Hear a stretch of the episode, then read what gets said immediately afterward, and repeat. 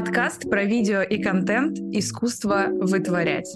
Как найти свой уникальный стиль, начать проявляться и зарабатывать на творчестве. Всем привет, меня зовут Юлия Киселева, я режиссер, совладелец видеокомпании Fine и контент-мейкер. Влюбляю людей в процесс создания видео и веду сегодня для вас этот подкаст. В одном из предыдущих выпусков нашего подкаста мы затрагивали такую тему, как нужно ли контент-мейкеру вести социальные сети, проявляться, демонстрировать демонстрировать постоянно результаты своих работ в социальных сетях для того, чтобы иметь постоянный непрерывный поток клиентов. Сегодняшняя наша гостья потрясающая Лиза Пономаревская, которая не ведет свои социальные сети уже более двух лет, является успешным видеомейкером, который создает видеоролики для крупных блогеров. И сегодня поговорим с вами про такую очень интересную комбинацию, которая как раз у нас а, у Лизы произошла, как видеомейкеру быть успешным успешным и иметь постоянный поток клиентов, но а одновременно быть просто социальным сетевым призраком, у которого нет контента.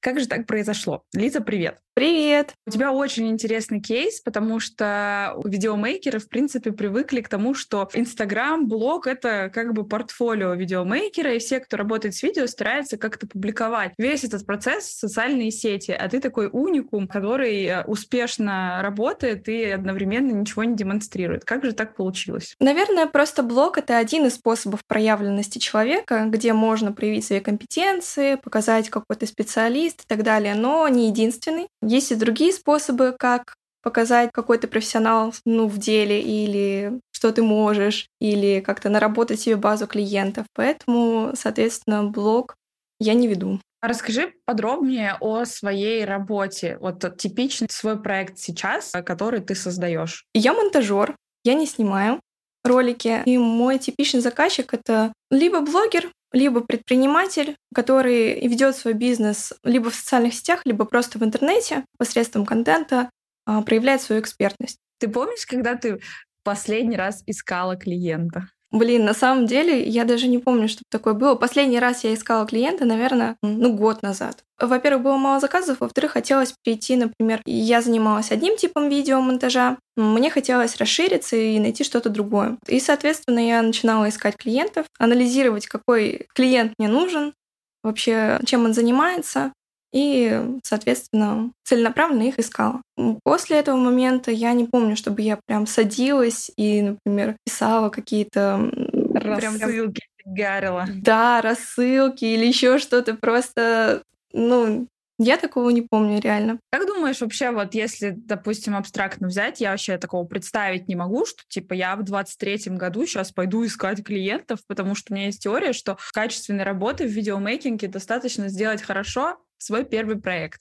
И по, если ты его сделаешь хорошо, то о тебе уже все будут рассказывать и дальше. Пускать тебя, так пускать по рукам нельзя говорить, наверное. Передавать твои контакты дальше. И в целом достаточно там 2-3 довольных клиента, которые могут быть, в принципе, у тебя на старте. И в дальнейшем ты просто, если ты делаешь все хорошо и правильно, и ты актуален, твои знания актуальны, то ты, ну, типа, не останешься без клиентов, и тебе не нужно их, по сути, искать. На самом деле, вот для меня так все и работает работает. Алина, ну, одна из самых первых, кто у меня заказал видео, и в целом в меня поверили. А, ну так это уже моя подружка. Это же заказчик, который после обучения у меня к тебе пришел и постоянно заказывает все. Я после того, как с Алиной поработала, а, сделала для нее несколько роликов, мне прям, в общем, стало полегче, так сказать, морально уже а, брать заказы. Потому что до этого был такой барьер, что а ты недостаточно готов, ты недостаточно еще профессионален, а ты этого не можешь, того не можешь. Так а поверили ты в тебя почему? Ты знаешь? До сих пор загадка. Потому что я, ты у меня проходила обучение, потому что и потому что э, Алина искала себе профессионала, и тебе заведомо мои э, люди, которые у меня учатся, они заведомо маркируются как классные ребята, которые, в которых верят. Это точно. Соответственно, ну, эта теория так и работает. То есть, когда ты на первых заказах научился уже, у тебя есть система, по которой ты работаешь. И если ты действительно хороший специалист, дальше уже будет много проще с этим работать. А я до того, как а, вообще, в принципе, пришла в монтаж в профессиональном смысле, э, я умела только нарезать ролик вот в телефоне, и то дело это коряво, мне было дико сложно даже с телефоном разобраться. После того, как я прошла твое обучение, я просто бустанулась вот, ну, очень быстро, очень сильно, да, и я бы никогда не подумала, что после одного обучения, курса онлайн какого-то, я смогу брать, брать платные заказы. То есть для меня раньше это было на уровне того, что тебе нужно а, отучиться 6 лет в универе, практику где-то пройти для того, чтобы взять э, ну, уже клиента полноценно. То есть у тебя должен быть прям колоссальный опыт, и только тогда ты сможешь ну, брать платные заказы какие-то. Я тебе очень сильно благодарна, что ты в меня поверила, что дала такую возможность э, проявиться в этот мир, показать свои таланты где-то. Я на самом деле хочу сказать, что Лиза — это моя огромная гордость, именно меня как преподавателя, потому что она была одной из первых э, у меня на профессиональной менторской программе, по работе с э, качественными видеороликами и по работе с клиентами. Для меня, как для человека, которому важно, какие знания он передает, кейс Лизы вообще, она как профессионал ну, безумно важный и безумно гордый, потому что всегда ну, как бы можно запустить какое-то любое обучение, но качеством его это будут, конечно же, кейсы и результаты. Вот. И Лиза одна из моих любимых э, учениц. А, прекрасных. Мы собрались, конечно же, не по этому поводу, но тоже хочется упомянуть, откуда ноги растут. А, вот. И я вообще очень тобой горжусь, ты большая молодец. И кто бы мог подумать, что однажды ты придешь э, просто на какое-то обучение, а потом тебя как э, самый главный пример в интернете, без интернета будут показывать и вот так вот гордиться, говорить, вот мое, посмотрите. У меня не было такой сильной поддержки ни от кого, как кроме от тебя. Мне прям э, очень приятно э, осознавать, что, что я у тебя обучалась, что я решилась на твое обучение когда-то. Если ты не развиваешься как специалист, ты со временем потеряешь свою актуальность. Ты просто будешь отставать от рынка. Если ты в целом подходишь к своему делу очень ответственно, если ты не просто там работаешь в этой сфере для того, чтобы зарабатывать там деньги, сдирать все с клиентов, а действительно с душой относишься к этому делу, каждому своему клиенту ищешь персональный подход, они это подмечают, они удивляются сервису своему, поэтому и им приятно даже тебя порекомендовать дальше кому-то, своим знакомым, своим друзьям, своим э, коллегам по работе, по, по своей сфере. Абсолютно верно. Вот ты так сказала про коммуникацию. Мне кажется, что коммуникация — это вообще ключ ко всему, и заказчик скорее выберет э, специалиста подороже, но если он будет уверен, что общение ему на, на уровне будет предоставляться и хороший сервис, то, в принципе, я думаю, что адекватные заказчики готовы переплачивать, если вы умеете правильно общаться с клиентом, потому что уметь правильно общаться — это самое важное. Я вообще в шоке от того, что э, рынок сейчас предлагает просто кучу некачественных специалистов, и когда клиенты со мной, допустим, взаимодействуют, они реально удивляются тому, что специалист творческий может общаться на премиальном уровне, обладать культурой общения нормальной, корпоративной, которая, в принципе, у больших клиентов, они ей обладают, потому что они работают в больших компаниях, они там предприниматели, и они как бы хорошо общаются с людьми. А когда они идут на рынок э, фрилансеров, так сказать, то тут там найти адекватное общение очень-очень сложно. На самом деле, для того, чтобы иметь хороших клиентов, стабильные заказы, некоторые считают, что нужны прям хард-скиллы, что нужно прям а, не знаю, быть э, богом монтажа, грубо говоря. На самом деле это все работает в миксе. То есть э, ты должен быть э, не только прокачанным специалистом, ты человек должен быть хорошим. С тобой должно быть приятно иметь дело, тогда к тебе люди и будут возвращаться. Конечно же, не отменяем того факта, что и заказчик тоже должен в таком случае быть хорошим человеком, потому что как э, с одной стороны есть люди, которые там токсики, а, так и со стороны заказчиков, конечно же, есть люди, с которыми невозможно работать, но это про отношения человеческие скорее. И есть у меня теория, что э, как раз-таки вот токсичные заказчики, которые все соки из тебя выжмут, и с ними просто нельзя быть милым и обходительным, они как раз-таки просто в низкой ценовой категории обитают, и можно сразу просто ценой, в общем, какой-то фильтр адекватности сделать и стараться просто, просто делать свою работу хорошо, чтобы были клиенты. С этим, мне кажется, и сталкиваются новички в самом начале. То есть а, это и является проблемой, потому что высокий чек ты сразу поставить не можешь. Соответственно, ты начинаешь откуда-то снизу, тебе попадаются, бывают и токсичные заказчики тоже. Ты как раз в начале учишься распознавать людей. Анализировать э, их на старте. Да, и это, кстати, большой плюс фриланса, то, что есть такая возможность. То есть ты знакомишься с разным количеством людей, понимаешь, кто какой человек, кто какой заказчик, как вообще с людьми взаимодействовать, что, наверное, не сделаешь большой компании, если ты просто монтажер в большом коллективе. Хочется обсудить чаты вакансий. Да или нет? или это говно? В общем, это сложная тема, то есть в ней тоже нужно разбираться. Это не просто так, что ты закинул свою вакансию, и на нее там тысячи человек откликнулись. Или, например, ты откликнулся по какой-то вакансии, тебя сто процентов выбрали. Нужно уметь и в чате коммуницировать с людьми, в котором ты э, состоишь. Потому что если ты будешь проявляться в этом чате, тебя регулярно будут видеть, то, скорее всего, все уже поймут, что ты там, ты Лиза Пономаревская, ты монтируешь видеоролики, я тебя видела, видела твои работы, там, интересно. Вот. А если ты просто сидишь в этих чатах и пытаешься откликнуться на вакансии, то редко когда получается, в общем, вытянуть оттуда вакансию.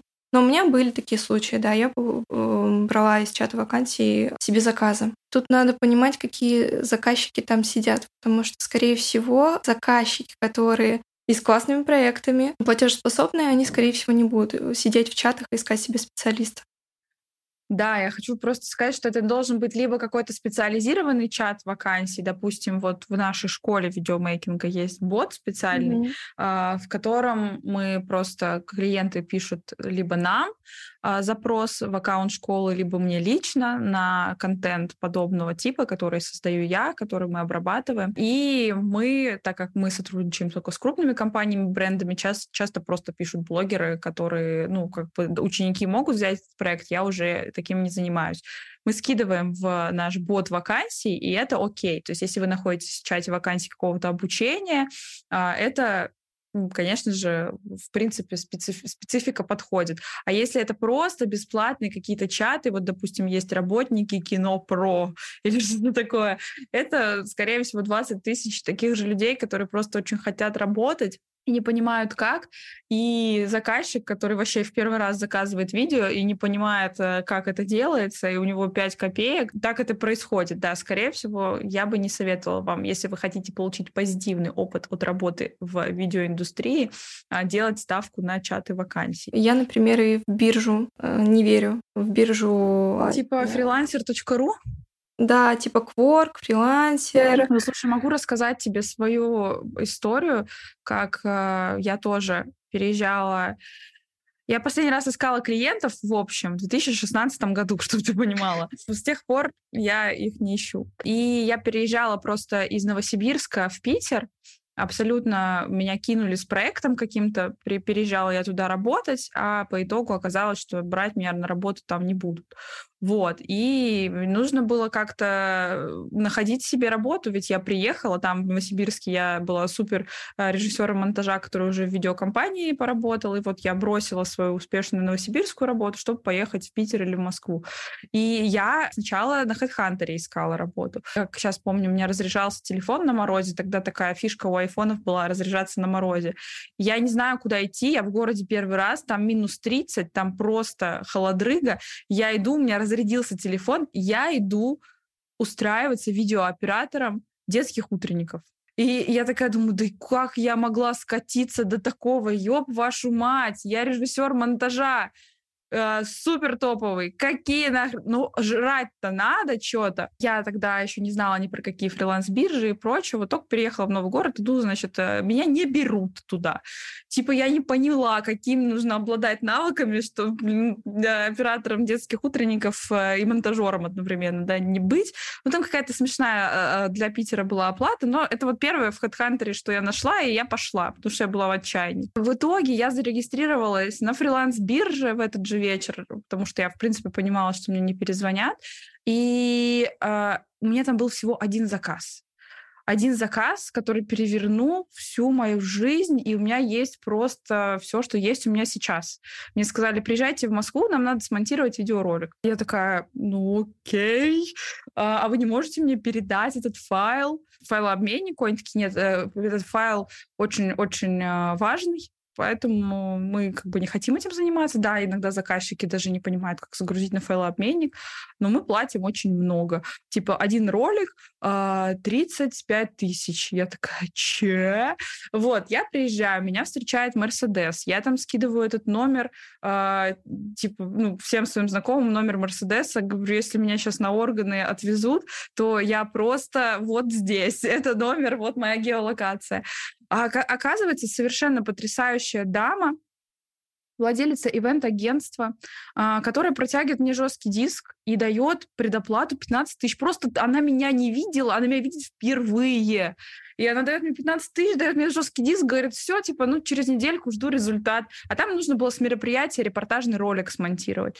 И эта дама потом изменила всю нашу жизнь. Она звала нас, ну, мы вот в этом ивент-агентстве работали, она звала нас на наш первый тендер. Мы выиграли с ней вместе тендер, делали видео для МГИМО. Ну, то есть, как бы, а это, казалось бы, фриланс-биржа. Да, там куча э, херни всякой, но вот, блин, мне вот так в жизни повезло, поэтому есть такая история. Ничего себе, я ты мне даже не рассказывала, чуть не расплакалась. Да, вот, ой, вообще, Обалденная это просто история. судьбоносная до сих пор общаемся. В прошлом летом э, были в Москве, делали тоже для нее ролик. Это вообще, э, дай бог здоровья этой даме. Я ее люблю очень. Очень Блин, я прям расплакалась. история.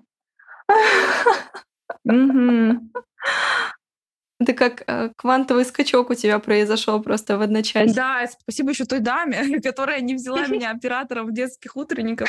А, кто бы вообще а, знал, где бы я была сейчас. Кстати, тоже вот как нужно относиться к неудачам. Иногда и у неудачи вообще да, да, ограждают и где-то там проекта. тебя ждет твой классный проект. Это совершенно точно. Что-то видела в ТикТоке недавно, что, типа, как бы люди хорошо относились к неудачам, если бы они знали, что, типа, после 50 нет, э, у них обязательно будет да. И такие, да, хорошо, что ты мне сказал нет, следующий, следующий и прочее обязательно относитесь к неудачам с легкостью и э, заряжайте свои айфоны, чтобы они на холоде не разряжались. У меня такого не было. Я пыталась работать на биржах. Ну, может быть, из-за того, что я вначале в самом пыталась, то, что не было достаточно опыта. Там же на кворке своя, свой подсчет э, системы идет, то есть какие у тебя заказы были, там, сколько ты заказов обработал. Возможно, предпочитали э, более профессиональных, выбирали их, у кого побольше заказов, но у меня такого опыта не было. Это круто имеет место, если это вот как у меня, допустим, вы просто нашли своего человечка совершенно угу. случайно. А, а так, конечно, постоянно. Я, я, вот это как, это как со всеми клиентами. Любой тип поиска клиентов. Твоя задача найти одного клиента, к которому ты сделаешь хорошо. Если ты ему сделал хороший проект, все, ты пойдешь вообще на, на, ко, ко всем его друзьям, которым тоже нужны видео и, и прочее. Ну вот, это так и работает на самом деле. Интересная вообще мысль, да, что действительно, вот ты как себя вначале в самом проявишь, в целом к работе будешь относиться, как ты будешь относиться к клиентам, так все дальше и пойдет. Да, причем это начало. Вот сейчас вообще супер спасибо тоже прогрессу, что есть удаленная работа, потому что когда я начинала работать с видео, тогда, а, в принципе, ты должен был сидеть в офисе, ну, то есть ходить э, в компании, в креативное агентство, и ты там сидел, и ты там работал, и ты там привязан к месту. Поэтому, собственно, я два раза начала, начинала работу в индустрии. Первый раз, когда я вот в универе училась в Новосибирске и шла работать там э, в довольно-таки хорошее агентство, сначала работала вообще в каком-то, в коморке, в какой-то, потом уже были более крутые креативные агентства. И когда вот я переехала, по сути, я второй раз начинала в видеоиндустрии какое-то свое становление. У меня типа два, два рождения. Обнулилась и начала заново. Да, это, в принципе, нормально, если вы там меняете род деятельности, меняете направление, поэтому как бы несколько раз мы начинаем в своей жизни становление. Но самое главное на начальных этапах понимать, что Будут отказы, конечно. Будут и потрясающие проекты, которые потом не, непонятно куда вас заведут. Да. А, вот что еще важно, когда ты творческий специалист, это а, работать со своим ментальным состоянием. То есть э, не воспринимать каждый отказ э, как удар по сердцу, воспринимать все сильно на личный счет и все, и опускать руки и сдаваться. Тоже нужно ну, именно творческим специалистам, мне кажется, это наиболее важно, работать над своим психологическим состоянием. Вот, и прокачивать свою уверенность. Безусловно. И да, к сожалению, вам будет казаться, что э, есть работы, которые круче, чем у вас, будет хотеться э, делать Это так, как кто-то так. делает. Но нужно просто делать хотя бы что-то, а не постоянно смотреть на чужие работы и думать, блин, я так никогда не смогу, а вот кто-то делает. Вот. Надо делать как можете, потому что потом ну, не бывает такого, что вы будете делать как можете, стараться изо всех сил, а, и у вас не получится результата какого-то хорошего. Ну, не бывает такого, что результата не получится, если вы будете делать так, как вот в своей голове придумали. Да, да, убрать перфекционизм а, и больше действовать, меньше думать. И учиться, постоянно учиться. Да. А есть какая-то причина, по которой ты вот, э, я же знаю, что ты раньше вела блог, то есть по, по другой тематике тебе, тебе, в принципе, хотелось бы проявляться в социальных сетях. Есть какая-то причина, что ты сейчас ничего туда не публикуешь, или тупо нет времени у тебя? А нет времени это всегда отговорка. То есть за отговоркой стоит какая-то причина. У меня на самом деле после 20 лет произошел какой-то э, конфликт внутри, и мне, в принципе, стало тяжело проявляться. В принципе, стало тяжело как-то открываться людям, показывать свою жизнь, себя. Может быть, со временем это как-то пройдет, но сейчас это для меня дикая зона дискомфорта. Вот, например, сегодня, сейчас мы записываем этот Прости, подкаст. пожалуйста. А, нет.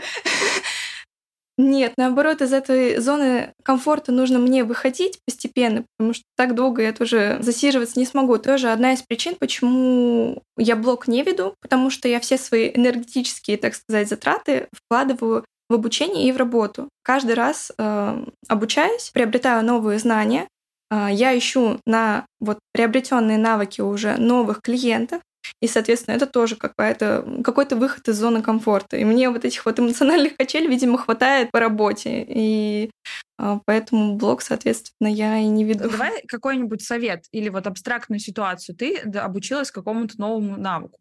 И так как ты, ну, для меня логично, если я веду блог, я себе этот навык в демонстрационном варианте публикую, ну, куда-нибудь, и типа, hello, я умею, умею теперь вот так вот. Как в твоем случае, допустим, ты чему-то новому обучилась, э, если ты не ведешь блог, как предлагать эту услугу клиенту или базе клиентов? То есть это какие-то рассылки или это переписка личная? Как думаешь? У меня все начинается... Вот как только я получила новые знания, я обладаю новыми навыками, а у меня все начинается с тех клиентов, с которыми я уже работаю или работала до этого. Сначала я в работу с клиентами ввожу новые знания, а потом уже это подмечаю, показываю клиенту, что я так умею. Для постоянного клиента я уже даже могу повысить прайс. Он уже увидел пользу, он уже увидел, что я могу вот так вот, он уже сам для себя решает, нужно ему это или нет. Ну, то есть и вот так вот я демонстрирую свои новые навыки. Плюс э, я списываюсь со своими прошлыми клиентами. Я спрашиваю там, как у них дела, ну, банальные вообще вопросы по жизни, и смотрю, чем они занимаются, и могу предложить э, то, чему я обучилась сейчас, новые какие-то услуги. Это очень классный прием, кстати.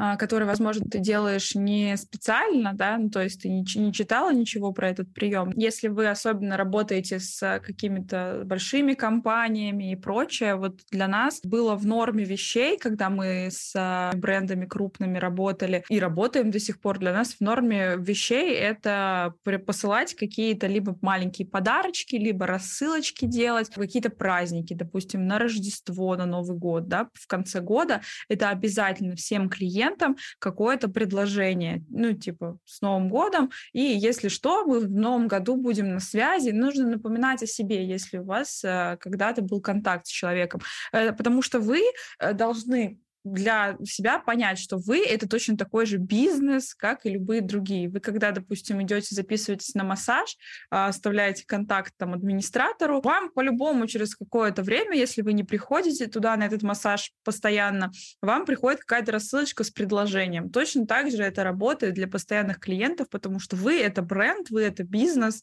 и вам нужно поддерживать вот это. Этому надо учиться, и классно, что у тебя получилось это ну, как бы внедрить самостоятельно. Но в целом примерный путь клиента до заказа. То есть э, твоими контактами просто делятся в формате сарафанного радио, и вы дальше взаимодействуете с клиентами, да? Все верно? Ну, я сейчас задумываюсь о том, откуда еще можно брать трафик. Немножко другие сейчас мысли. Ну, поделись, какими, как, какие у тебя планы. Ну, я понимаю, что пока блог как будто бы морально не твое по именно тематике видео.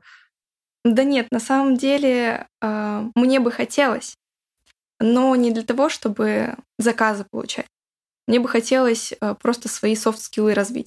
Ну и ну, в дальнейшем они мне тоже будут и в работе помогать, ну и в целом в жизни.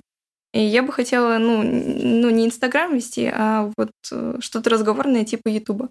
Да, я понимаю, что никто их смотреть не будет. Ну, мне достаточно... Пишите трудно, в комментариях, пишите в комментариях, кто бы смотрел YouTube от Лизы, почитаем. Достаточно трудно мне, в общем, излагать мысли вслух. Если идет речь о переписке, конечно, здесь э, все просто. Если формат коммуникации именно в переписке, мне намного проще. Вот. Если я буду выходить постепенно из своей зоны комфорта, я чувствую, что прокачаюсь. А так, в целом, есть мысли на своем сайте, а, на который потом дальше можно будет лить трафик, ну и, соответственно, оттуда брать тоже заказы. Угу. Ты, получается, обладаешь помимо всего этого еще и дизайнерскими навыками. Да, из дизайна пришла в видео. То есть я какое-то время занималась дизайном, ну, совсем немножко, и потом перешла уже в видеомонтаж. Я даже сейчас в работе с клиентами дизайн использую не только там, например, в монтаже, а я сметы дизайню. Э, вот недавно, кстати, девушка мне клиентка написала, она занимается инвестициями, и, соответственно, вот ей нужно было а, на ее сайт промо-ролик. Я ей прислала смету, ну, очень прям стильную. Она сказала, что это самая лучшая смета, которую она видела в жизни, куда скидывать деньги просто. Дайте, пожалуйста, реквизиты. Я тоже пропагандирую вообще в целом красивые сметы. Сметы не в формате... Во-первых, писать сметы нужно обязательно делать их, а не скидывать своему заказчику финальную сумму, и он тогда не понимает, вот, допустим, ролик у вас стоит там, 30 тысяч рублей. И вы можете написать, когда заказчик опишет задачи, вы можете просто написать, ок, это будет стоить 30 тысяч рублей, а можете mm-hmm Э, сказать, вернусь с коммерческим предложением и назвать это даже не смета, а коммерческое предложение и добавить э, просто один лист описания проекта, как вы поняли от себя, и во второй лист добавить табличку, в которой вы просто досконально распишете, что входит в эти 30 тысяч рублей, допустим. Это будет для клиента гораздо понятнее и вообще шок, что вы такой классный специалист. Это правда, и это, этому я научилась у тебя. Ты была моим примером. На самом деле не каждый педагог, не каждый учитель, не каждый человек, который занимается обучением, он пропагандирует эту вещь. То есть это отличает тебя очень сильно на фоне других специалистов на рынке, потому что ты учишь вести себя действительно профессионально, подавать свои услуги профессионально, показывать весь цикл работы, проводить так, как будто ты работаешь в крупной корпорации. Вот это реально так. И люди, клиенты это чувствуют. Потому что в какой-то момент, если ты будешь вести себя так, как будто ты работаешь в крупной корпорации, ты будешь, блин, работать в, в крупной корпорации. Для меня просто есть теория, что неважно, сколько стоит твой проект, 30 тысяч рублей или 30 миллионов, видео может столько стоить для крупных компаний, ты просто веди всегда себя, как будто ты делаешь проект за 30 миллионов, потому что потом тебе просто проще будет с большими проектами работать. Знаете, как сложно делать первые свои сметы на несколько миллионов рублей после того, как ты работал с сотнями там тысяч. Ты такой, типа, блин, а что они скажут? А если ты всегда просто пишешь столько, сколько это стоит, еще и добавляешь туда за, за свою крутость, то тебе проще потом больше и больше сметы писать, и проще общаться с клиентами такого уровня будет, если ты изначально просто себя специалистом большого уровня будешь считать и вести себя. Некоторые специалисты даже сметы не составляют. Просто там моя услуга стоит столько-то. Ну и все на этом. Это даже тебе самому помогает. То есть ты понимаешь, за что ты берешь деньги. Ты понимаешь ценность своей работы, ты понимаешь, какие у тебя этапы монтажа есть. И то есть это все кристально прозрачно, как для тебя получается, так как для клиента. И более того, иногда это еще очень помогает составлять сметы и писать эти списки именно от синдрома самозванца, потому что ты сначала думаешь, блин, а как я э, возьму там за свою работу 100 тысяч рублей за одно видео, допустим. А когда ты пишешь, что там там просто 10 миллиардов услуг по 5 тысяч рублей. Ты такой, а, ну, в принципе, да, это столько и стоит, я могу, я достоин. А то обычно такой, типа, блин, как это там 2 миллиона, я с них попрошу. А ты смотришь, что там один обед команды выходит по 15 тысяч каждый день, конечно, тут так и накапало 2 миллиона. Наболевшие, простите. Да, все верно. У тебя свой production, ты вот занимаешься и съемками, и монтажом, и полным процессом от э, pre-production до поста. А у меня немножко другая ситуация. Я монтажер, и э, у меня только вот последняя часть, так сказать, э, всего остается. А на самом деле, когда ты начинаешь разбираться и вот все по, по частицам, по, крути, по крупицам разбирать, и у тебя и самоценность тоже повышается.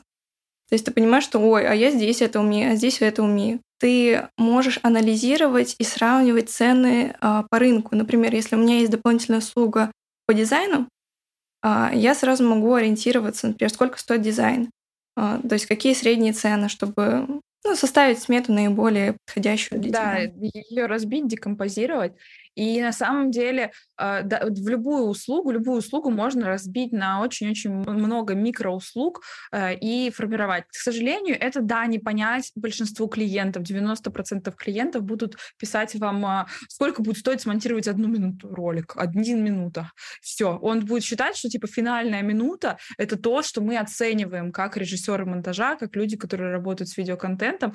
Не нужно там типа беситься от этого. Этот человек работает, он денежку зарабатывает зарабатывает, чтобы вам заплатить другим. Он видео не монтирует. Если бы он умел монтировать видео, он бы к вам не обратился. Поэтому пусть будут думать, что минута — это то, что мы оцениваем. По факту нужно просто объяснить, что оценка стоимости зависит от вашего материала. То есть, по сути, для одноминутного ролика вы можете либо 10-часовой видос разбирать, либо вы можете это же минутный ролик, минуту 0,5, допустим, вам нужно подрезать. И это будет две разные цены.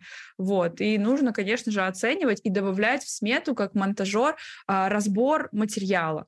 Ну, потому что когда особенно очень сложно. Вот я в последнее время не люблю а, работать а, с а, чужими материалами. Мне очень нравится работать с материалами, которые снят нашим продакшеном. Но бывает такое, что нам придет, приходится монтировать чужое, и это гораздо сложнее, чем когда ты монтируешь то, что ты снимал сам. Потому что тебе надо большое количество времени потратить для того, чтобы сориентироваться. Если они еще назвали эти файлы как-то через жопу, то это просто какой-то, ну, тушите свет. Поэтому обязательно обязательно в смету, если вы там задумываетесь, аж как расписывать вообще смету монтажеру, нужно э, э, закладывать а, разбор материала, потому что такие ссылки, пока ты скачаешь, пока ты все это сделаешь, пока ты там... Это такие неочевидные на первый взгляд вещи, но на самом деле они так важны. Они так да. много времени отнимают порой. А еще очень важная тема, ты тоже о ней рассказывала, о том, что нужно и рендеринг тоже. И... Да, но я это, знаете, что у кого подсмотрела? Наш видеопродакшн не оказывает услуги по созданию графики, да. Иногда мы берем просто фрилансеров и нашим клиентам дополнительно там делаем какую-то там в 4 Cinema 4D и прочее Гудини, и вот мы делали недавно фильм э, короткометражный на конкурс короткометражек. У нас короткометражный на конкурс короткометражек. У нас там была CGI-графика. Вот CGI-графику мы заказываем на аутсорсе. У нас э, в команде не работают люди, которые работают с графикой. Мы их заказываем. Вот. И однажды я попросила посчитать смету другое агентство, и они внесли рендеринг в отдельную графу. Рендеринг — это процесс сохранения видео, и в зависимости от того, где ты, в какой программе ты этот процесс производишь, он занимает разное время, и вот в их программе а, этот рендеринг, очевидно, очень большое время занимал, и они его вывели под отдельный просто, в отдельную графу. 300 тысяч, по-моему, рублей стоил рендеринг а, от наших CGI-графики. А, что меня навело на мысль тоже, что в целом любому специалисту процесс рендеринга и э, загрузки на облако нужно вносить в смету, потому что а, это ваше время, это мощности компьютера. И если, конечно же, рендеринг обычного видоса, сохранения вы можете прям не вносить отдельно, но вы можете просто этот процесс назвать подготовка файлов к передаче заказчику. Собираете такой архив и грузите в облако. За облако надо платить вам, да, вы же вряд ли бесплатными облаками пользуетесь.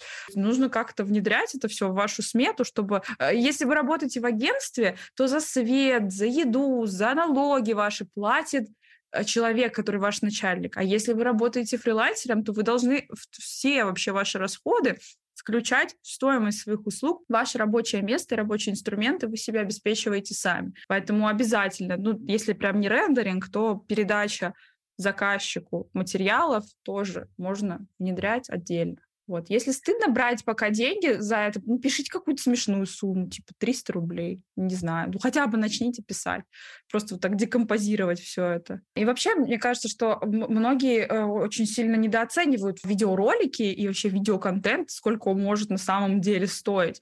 Многие думают, ну, фигня какая-то, нафига мне заниматься видеомейкингом или прочее. Хотя, ребята, столько бабла в индустрии, что просто можно, во-первых, кучу всего расписать, и один ролик может стоить там 2000 типа, рублей, а другой ролик может стоить несколько миллионов. Все зависит от того, какими навыками вы обладаете. Э, некоторые даже за несколько секунд видео столько зарабатывают, как бы. Э, тут тоже масштабы нужно понимать. Да, ну и навыки, соответственно, самое дорогое — это CGI-графика. Мы обучаем а, профессиональному контент-мейкингу на разных платформах. А, в, на телефоне это Alight Motion, очень качественная программа, которая очень похожа на Adobe After Effects. А, отдельно на компьютере мы обучаем в Adobe After Effects и как все эти навыки монетизировать.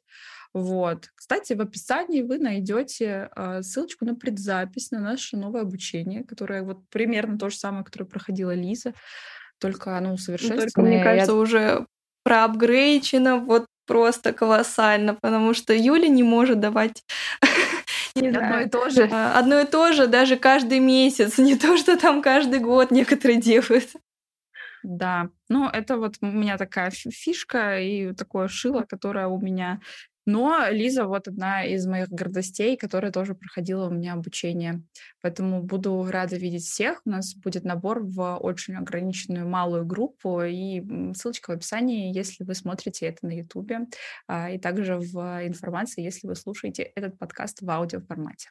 Спасибо. Минуточка рекламы. Расскажи вот по поводу сумм. Сколько у тебя стоит средний монтаж сейчас? В общем, у меня есть несколько типов роликов. А, я монтирую YouTube блоги, короткие видеоролики в Reels для компаний каких-то, применением новых технологий, нейросетей и, э, и так далее. У меня есть э, ролики, которые я монтирую для воронок продаж, на сайты, какие-то а, имиджевые ролики. Соответственно, цена варьируется. Тяжело так сказать, вот сколько вот именно будет стоить ролик, потому что все зависит от сложности, все зависит от материала, сколько по времени он. Но я в целом могу сказать, что если про YouTube ролики говорить, то это где-то 12 за один ролик с исходным материалом до часа. Если мы говорим про рилсы, тут зависит а, от того, какой ролик нужен. А, то есть это просто склейка или же это какой-то сложный монтаж. Тут нет однозначной цены. Но я на самом деле не, считаю, что это корректный вопрос, потому что, как мы только что обсуждали сметы, типа фишка видеомейкинга, вообще работы с качественным видео, как раз-таки в том, что ролик может стоить абсолютно любую сумму, потому что задачи всегда разные. Это плюс э, на самом деле нашей работы, что ты к каждому новому проекту как к новой работе а, относишься, и, по сути, поэтому нет такого усталости, как, допустим, ты одно и то же действие делаешь на своей работе каждый день. Когда ты работаешь с видео, у тебя каждый раз что-нибудь новенькое, и ты такой, типа, блин, классно. Поэтому просто, да. может быть, обсудим это... в среднем, сколько вот зарабатывает контент-мейкер, который не тратит свое время на публикации, там, продажу себя в социальных сетях, но имеет постоянный поток клиентов. Ну, около 200. Около 200 уже? Я помню, в последний раз мы когда уточняли, мы собираем данные с наших учеников, ты говорила, что 110-150 у тебя было, поэтому я тебя поздравляю. Да, ну там прям сильно шаталось от стороны в сторону, а сейчас э, примерно все вот в одном русле. Ну, потому что, в принципе, навыки подросли. Я могу за счет того, что у меня новые навыки, ставить уже другие цены. Это во-первых. Во-вторых, как только ты начинаешь, ты очень много времени на монтаж тратишь. Просто колоссальное количество энергии и времени. С опытом ты уже оптимизируешь свою работу, действуешь намного эффективнее и, соответственно, можешь брать, например, а, либо какие-то большие заказы, крупные, а, интересные для себя, а либо просто брать их в объеме больше.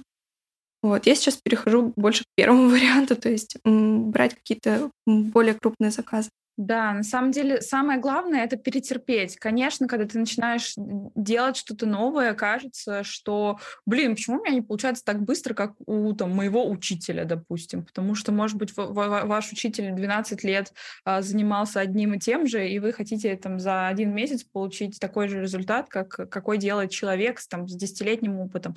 Но это не говорит о том, что вам нужно тоже 10 лет работать, чтобы делать что-то так же. У каждого э, свой разный темп.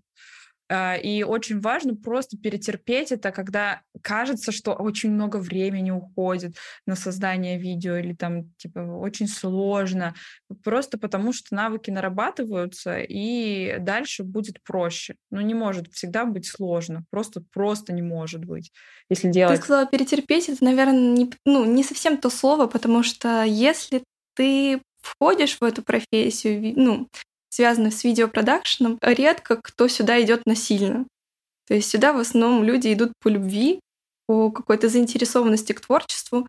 А если ты действительно любишь то дело, которым ты занимаешься, даже эти первые этапы, когда ты просто упахиваешься э, ну, в усмерть, они тебе не приносят какого-то расстройства. У меня были, был, была переработка в первый год, э, когда я только-только начинала монтировать.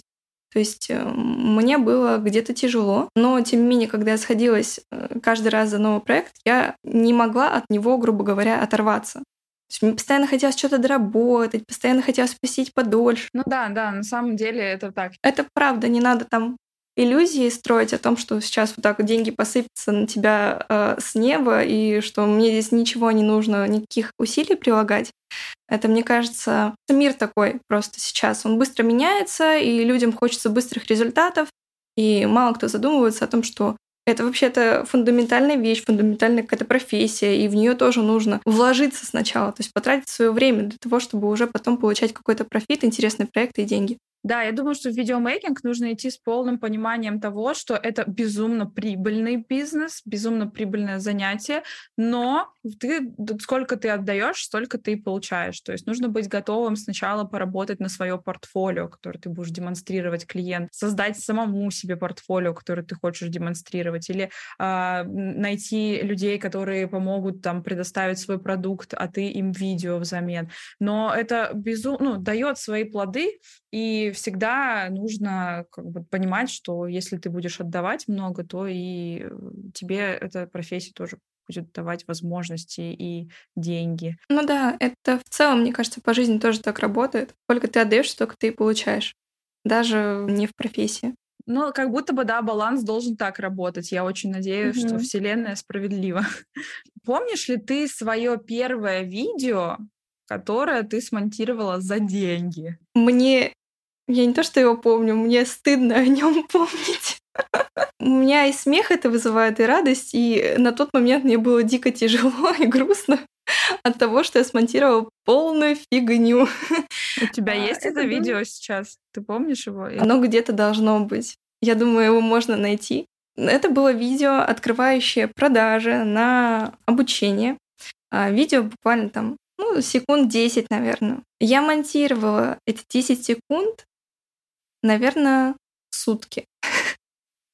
И не сказать, что я там что-то сделала прям восхитительное. Это была просто нарезка и просто субтитры каким-то супер-супер модным шрифтом, который э, я сделала в, на, на компьютере. Я, конечно, получила не очень хорошую обратную связь по этому видео. Во-первых, потому что оно долго делалось, во-вторых, потому что особо там, ну, не над чем было работать. Но это был очень хороший урок для меня. И я его извлекла, а, и в дальнейшем уже совершенствовала себя. Но на момент, когда я делала это видео, я думала, что я вообще специалист, который умеет делать видео. Сколько тебе заплатили за это видео? Тысячи четыре, наверное, может быть, меньше. То есть это была достаточно большая цена за ту работу, которую я проделала. Работа была минимальная. То есть временные затраты были, а, да, большие, потому что я еще была новичком, результат а, а, оставлял желать лучшего. А ты помнишь самое дорогое видео, за которое тебе заплатили? Как оно было, как оно выглядело? Ну, то есть для меня э, этот проект был вообще тотальный выход из зоны комфорта. Я с таким раньше не сталкивалась. Для меня вообще был шок, что на такую цену согласились в принципе. Я ставила эту цену не потому, что там по рынку вот так нужно поставить, что это средняя оптимальная цена. Я поставила эту цену, то боялась работать с этим проектом. Я думала, я вот сейчас побольше поставлю, они от меня откажутся. Я как бы с этим Классика. А они согласились, что меня очень сильно удивило. Ну и, соответственно, я уже этот проект вела. Сумму-ка скажи. 40 за три видео. Небольших. Там до 5 минут. Ну, это, в принципе, средний такой. Я думаю, сейчас скажет 2 миллиона. Думаю, ну, мне до таких цен еще расти, но я обязательно туда доберусь. Да, мы очень ждем. Все, все здесь ждут. В чем заключалась задача там? Там была сложная графика, а, с которой я не работала. Трекинг, и 3D-камера была, и все на свете, в общем. И надо было даже в Cinema 4D мне залазить, разбираться, пробовать. Это было сложно. Я правки вносила, и мы уже вместе корректировали ролик, но клиент остался доволен. Скажи, пожалуйста, вот этот совет. У меня есть просто мысль на этот счет. Хотелось бы с тобой обсудить такую штуку. А у меня просто в своей э, карьере было безумно много раз такое, когда мы на этапах переговоров с клиентами, я просто понятия не имею, как делать то, что мы сейчас обсуждаем. И я все равно соглашаюсь, потому что, ну как, блин, я разберусь, я вообще-то в видеомейкинге 12 лет, посмотрю какие-то туториалы, возьму консультацию или на худой конец а, дополнительные кому-то там еще передам фрилансеру, задачку, но я хочу этот проект. Вот э, было ли у тебя такое, или вообще понимаешь ли ты, что это за чувство? Это постоянно такое чувство я испытываю, когда перехожу на новые проекты. Каждый раз. Даже тем, кто только начинает. Никогда не нужно думать, что тебе чего-то недостаточно, тебе недостаточно каких-то навыков, ты не можешь брать клиентов, то есть самозванца включать не нужно. Так или иначе, ты не сможешь знать все в этом мире. То есть тебе будет так или иначе сложно. Все зависит от твоего желания. Если ты действительно хочешь этим заниматься, ты найдешь способы, как это реализовать. Каждый раз, выходя на новый уровень, я беру проект, и, соответственно, на нем уже учусь и отрабатываю навыки. Но это не значит о том, что проект получается какой-то э, сырой. Нет, я, я его прям полноценно прорабатываю. А, и, соответственно, только так, наверное, я и выхожу на новые уровни. То есть нет такого, что я там а, поучилась, отработала навыки где-то на своих видеороликах, и потом только беру клиентов. Нет, я научилась и иду сразу клиенту, потому что я в целом ну, не снимаю для себя. Мне сложно где-то отрабатывать навыки, кроме как на реальных заказах. Ну и в процессе того, как ты в целом берешь этот заказ, ты внутри сталкиваешься с новыми какими-то задачами, и тебе уже ну, тоже прокачиваешься здесь. То есть начинаешь уже мозг включать и анализировать, как выйти из той или иной ситуации. Когда ты работаешь в коллективе где-то, в компании, в этом моменте, наверное, проще чуть-чуть, потому что ты можешь посоветоваться с кем-то, у кого-то что-то спросить, а когда ты работаешь сам на себя, тут э, как бы и надеяться нужно только самому на себя, и Наверное, это и есть э, причина, почему многие специалисты засиживаются на одном месте, потому что страшно э, выйти за рамки своего представления о, о своих э, навыках. Почему-то у многих людей просто есть такое чувство, что я вот только, только это умею, только такой перечень навыков, и все, дальше я не могу. Я вот умею монтировать интервью на YouTube, я только интервью на YouTube монтирую. Или я там делаю теперь одевашки, я только теперь одевашки делаю. А видеомейкинг — это такая многогранная штука, что каждый новый проект для тебя — это просто реально квест с кучей задач, которые нужно решить по очереди, либо одновременно, и вот ты должен учиться именно вот этим вот навыкам решения задач скорее, а не какому-то конкретному эффекту, какой-то конкретной склейки монтажной. Эти навыки, они все приобретаемы. Самое главное — это прокачивать себя именно в, вот в таком формате, быть всегда на готове, решить какую-то задачку и логически как-то докрутить и до идеала. Это не значит, что я там предлагаю вам вписываться во все проекты, которые вы даже не умеете, просто врать клиенту, что вы все это сделаете в идеале. Я скорее про то, чтобы вы не сомневались в себе перед тем или иным проектом и отказывались от возможностей, когда, ну, допустим, можно просто взять проект и уже на нем скорректировать свои навыки. Мне кажется, я не одна такая. То есть есть, наверное, специалисты, которые тоже себя не показывают, и это не должно останавливать на самом деле.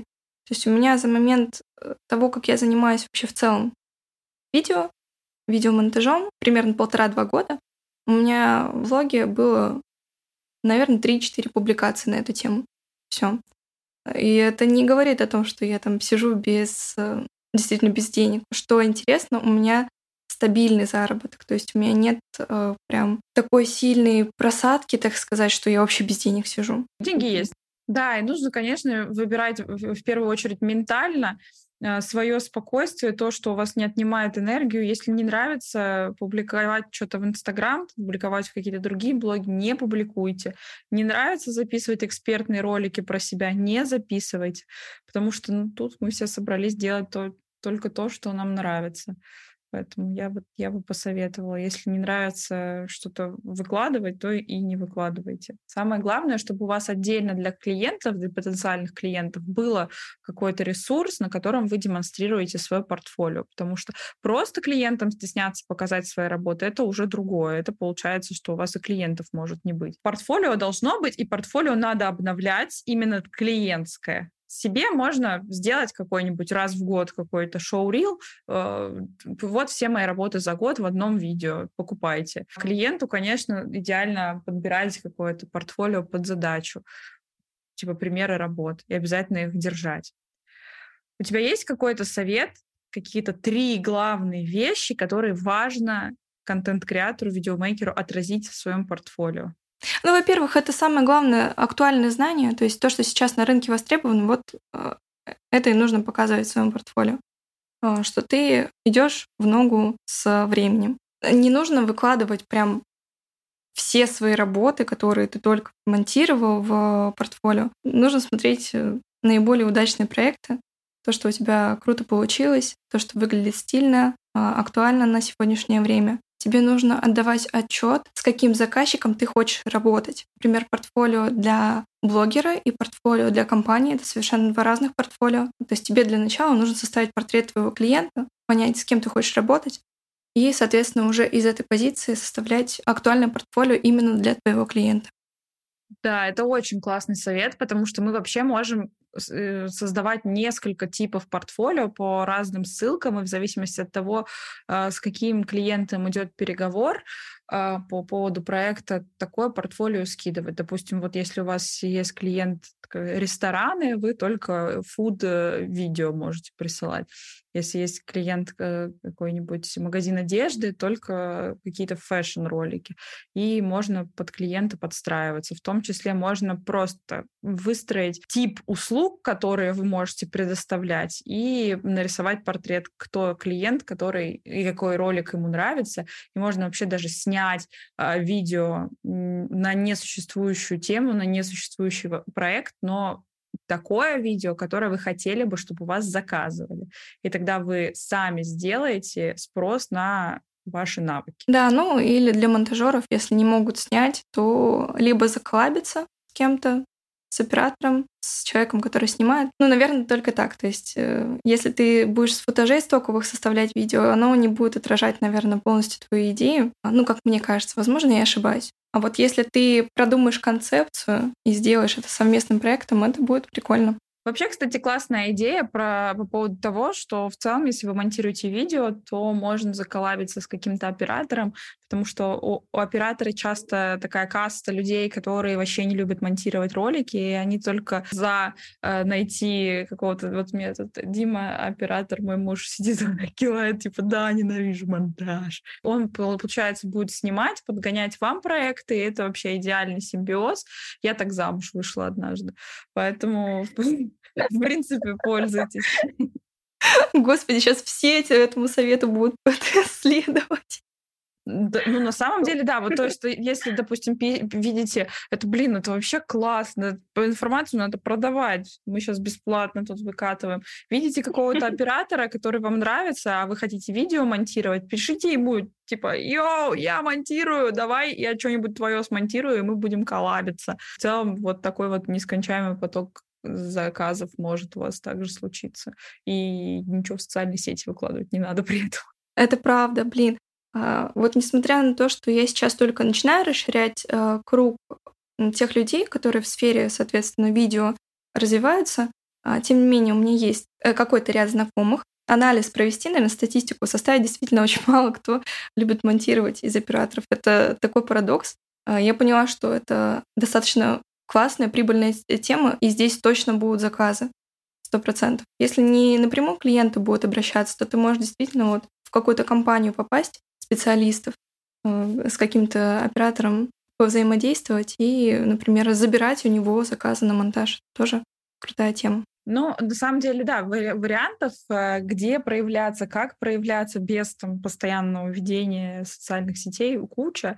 И на самом деле вы просто не представляете, насколько востребованы грамотные специалисты с актуальными знаниями, которые умеют классно общаться и которые оказывают, в принципе, хорошую услугу на хорошего уровня, делают клиенту хорошо, чтобы он не парился, ну, как бы специалисты точно с руками и с ногами сейчас отрываются и прочее. Лиз, спасибо, супер приятная беседа. Я считаю, что да. это просто очень-очень-очень полезный подкаст. И пишите в комментариях, как вам сегодняшний наш разговор. А, и спасибо. Спасибо тебе, что позвала. На самом деле у меня тоже иногда так этот самозванец играет. Я говорю, я сегодня прям волновалась. Вначале вообще было прям тяжело, ну, разговаривать в целом. Под конец уже немножко разогналась. Спасибо тебе большое, что тогда, когда я пришла к тебе учиться, ты в меня поверила, что ты взяла меня под свое крыло, вот, что направила в правильном русле. И сейчас я могу пожинать эти плоды. Ты действительно, твое призвание — видеть в людях таланты, замечать их и направлять.